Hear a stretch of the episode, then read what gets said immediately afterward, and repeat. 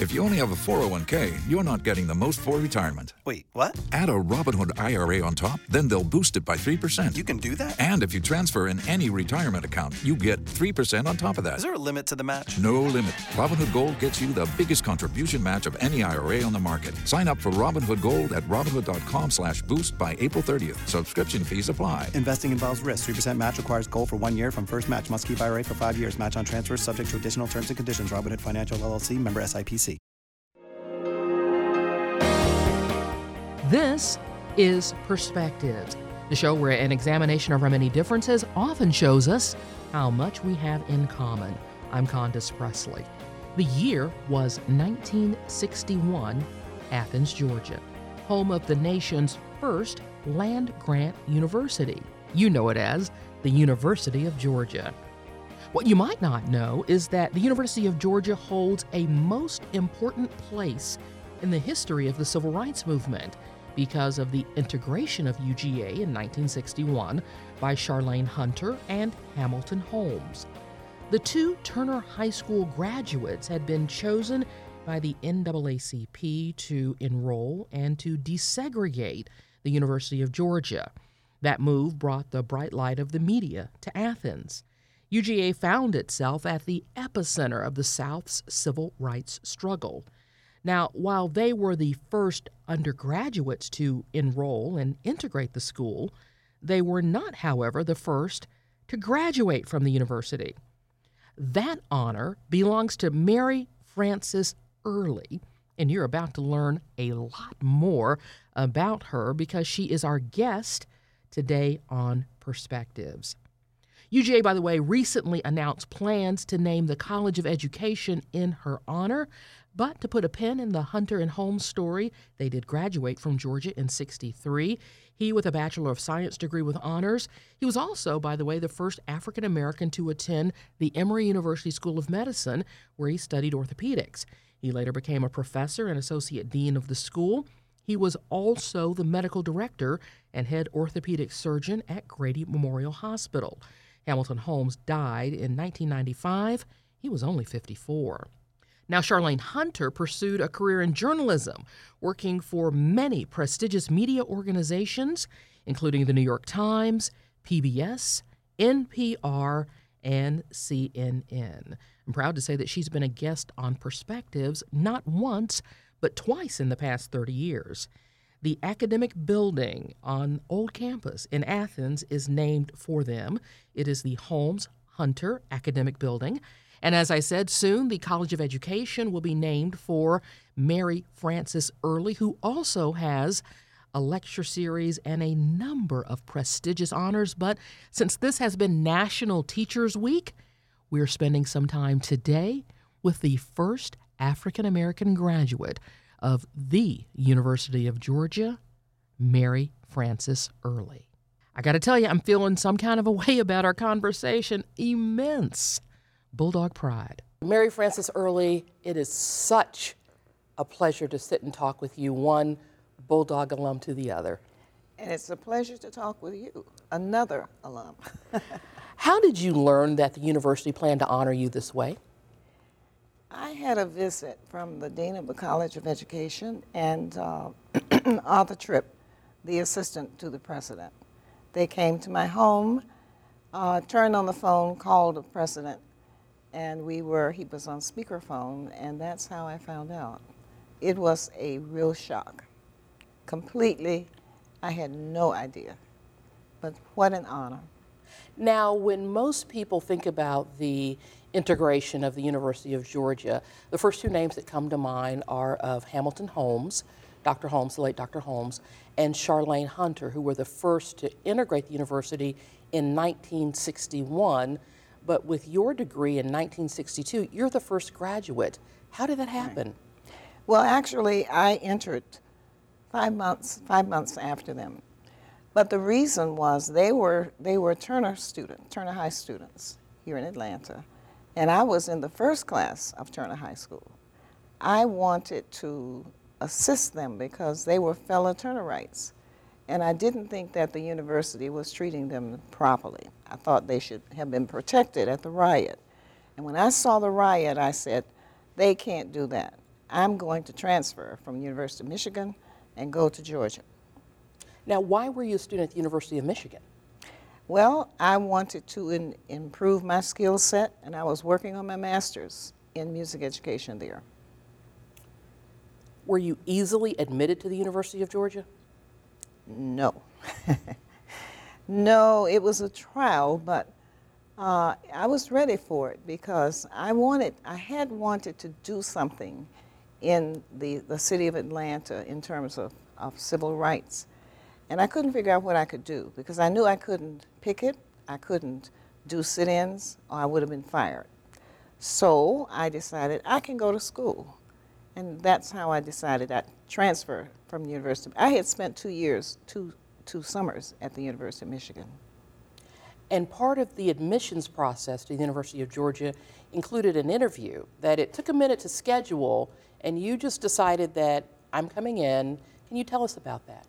Yes, it was a requirement, although I don't believe it. I don't believe that they interviewed all graduate students who came, but at any rate, they said that it was a requirement. So, Jesse Hill, by the way, was my mentor. He sort of led me through the process of what I'd have to do to get in because he had helped Charlayne and Hamilton, of course. And um, I had not heard from them. I had sent my transcripts had been sent in. I had done the application. Nothing came from them, so I decided I'm going to write and let them know I'll be down on our school system's spring break. And I essentially scheduled the conference myself. Did it go well? It depends on which side you're on. Um, I was asked some very insulting questions, but I knew that uh, Danner, who was the registrar, was trying to goad me into a confrontation, perhaps, and I refused to do it, but I was seething on the inside, mainly because he asked if I'd ever been in the house of prostitution. And I said to him, No, I'm a professional. I have no need of a house of prostitution or interest. And then he said, Well, you know, you've gone to the University of Michigan. Uh, you probably ought to stay there because we don't have to accept your credits. And I thought, University of Michigan is one of the top 10 universities in the nation, and you're not going to accept my credits? I didn't say that. I thought it. And I said to him, Well, what I have learned, I will always know. I will not lose anything. Once you were admitted, did you live on campus? I did. I lived in the same room that Charlayne had just vacated. She'd gone home for the, well, actually, she didn't go home. She went to the Louisville Times, I think, to uh, do an internship. And it was a room that I saw on television that had rocks thrown, the windows broken, um, right on the street, on Lumpkin Street. And I thought, how could they put her in this room? It's vulnerable to everything. But they wanted to keep the, the dorm segregated because all the rest of the students lived upstairs. And it wasn't really a, a dorm room, it was a counselor suite, I think. And, uh, but I stayed. I was a graduate student, and that was a freshman dorm. That's right, you were in Myers, Myers Hall, I believe. Myers Hall, that's correct. What was your on campus experience like as a graduate student? Similar to Charlayne's experience? Very similar. Um, I thought that graduate students that I would be studying with would have been more mature, that they would have been more tolerant, but such was not the case. They uh, sat as far away from me as they could. I went to the, uh, I guess it was the Ag Auditorium to take the GRE exam because University of Michigan did not require it, but Georgia did. And they were so busy examining my character till they didn't really know that I, well, they didn't know that I had not taken it. So I went and sat down, and everybody on that row got up and moved. And I was, that was really sort of earth shaking to me because I was about to take a very difficult exam that I'd never taken before, and these students were acting, and they were all graduate students. They had to be to take the GRE.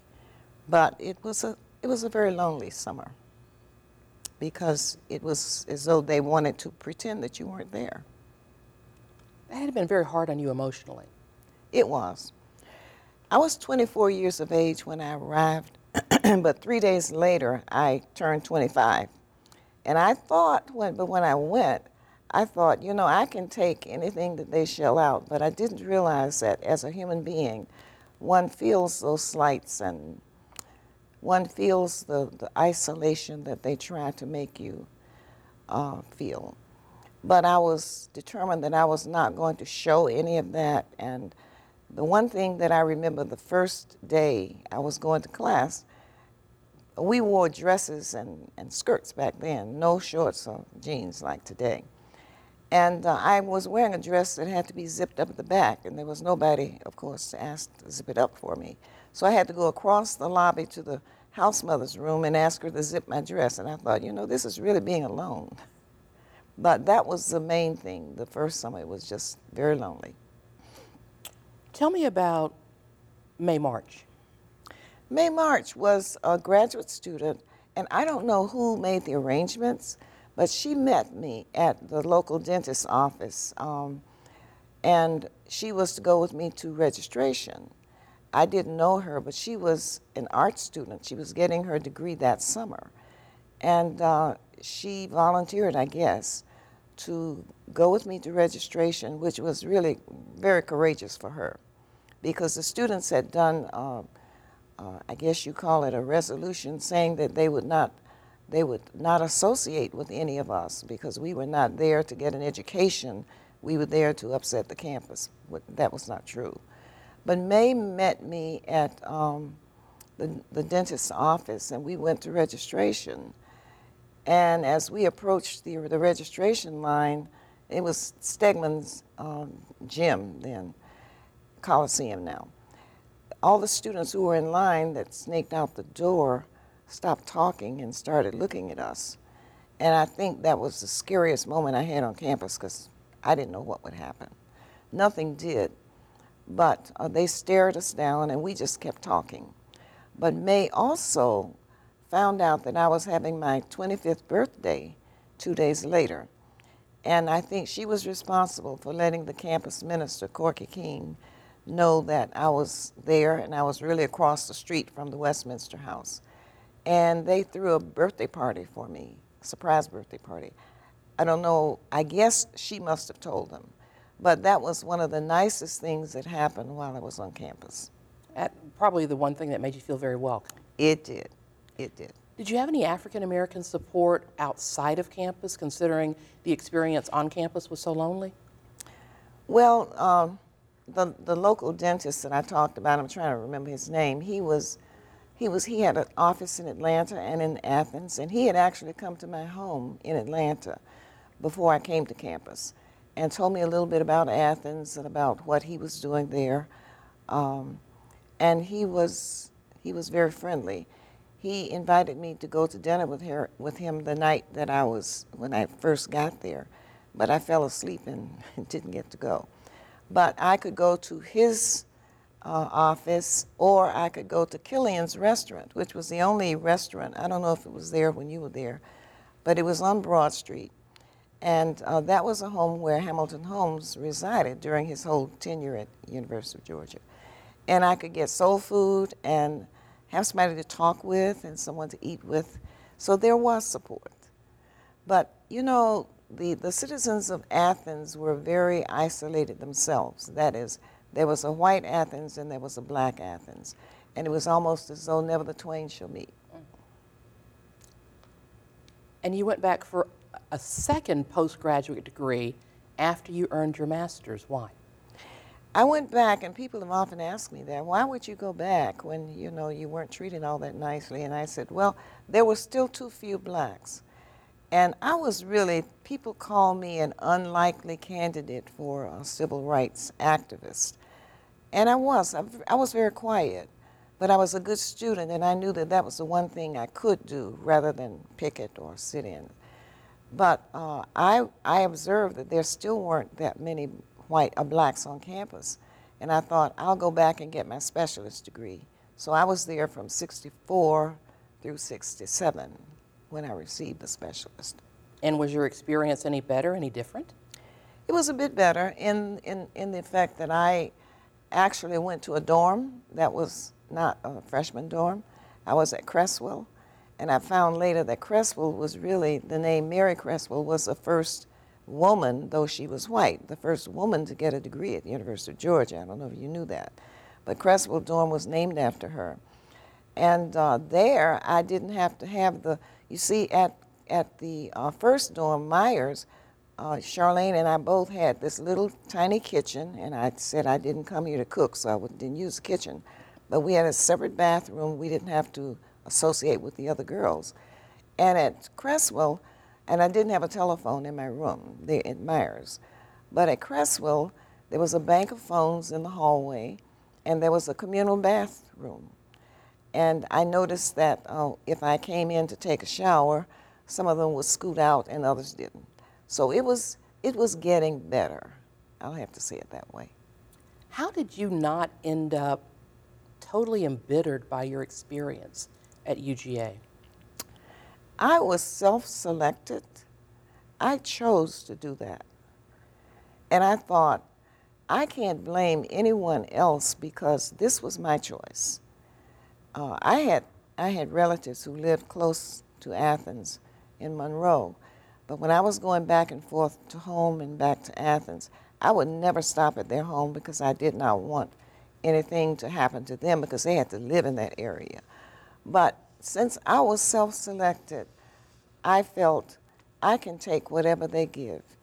And after I, I finished and I was forgotten for 38 years, during that time I was, I was doing my career, I was doing my job, which I dearly loved, as I'm sure you love yours. And it, it just, after a while, I really forgot about UGA because they forgot about me, but I was not bitter. How were you rediscovered? Dr. Daniels called me. Dr. Daniels was then professor in the School of Social Work. He called and asked me if I was indeed the first black to get a degree, and I said, yes, I, I, I was. And he told me that he, had, he was doing a documentary on Horace Ward, who was actually the first black to apply to the University of Georgia. But they sent him to the Army, so he couldn't go.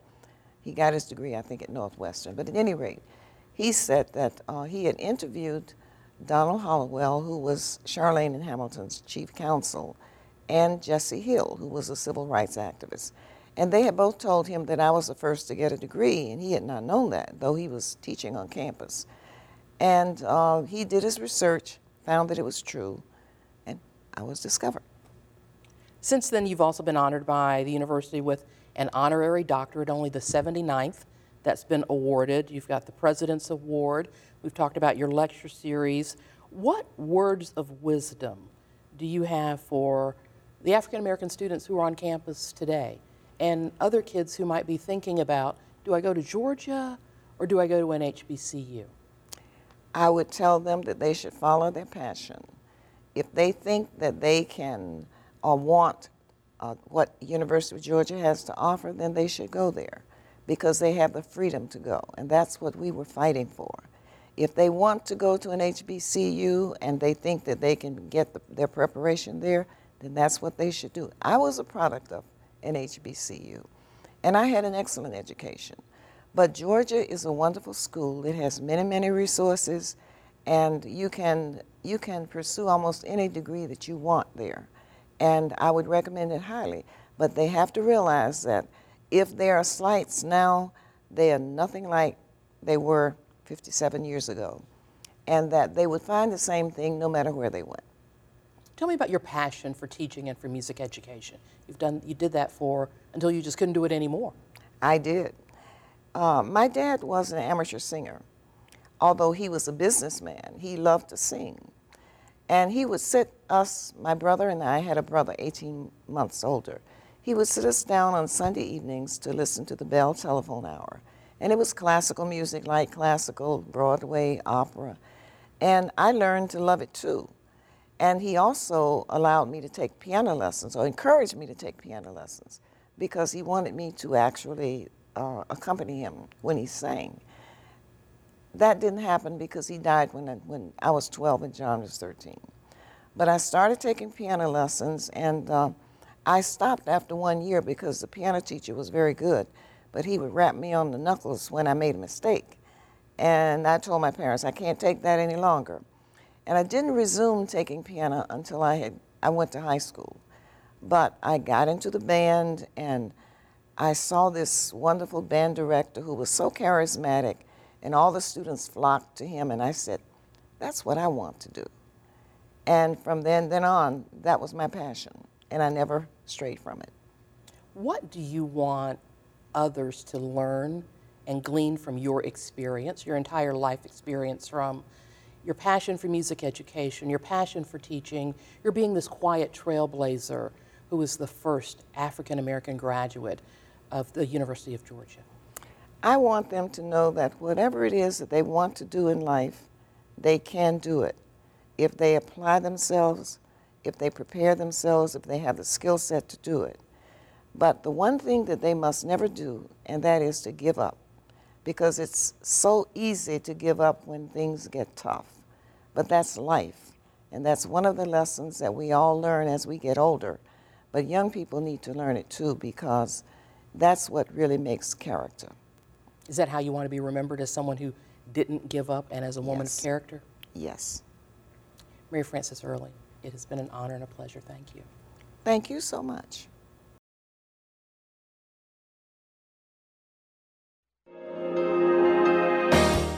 Perspectives is a half hour we produce with you in mind. If there's something you think we ought to be talking about, let me hear from you. Tweet me, my handle is Condo29 on Twitter, or leave a message on our Facebook page. We do appreciate your listening and hope you'll be back next week at this same time as we examine another perspective. Tax day is coming. Oh, no. But if you sign up for Robinhood Gold's IRA with a 3% match, you can get up to $195 for the 2023 tax year. Oh, yeah. Sign up at Robinhood.com slash boost by tax day to get the biggest contribution match on the market. Subscription fees apply. Investing involves risk. 3% match requires gold for one year from first match. Must keep IRA for five years. Robinhood Financial LLC member SIPC.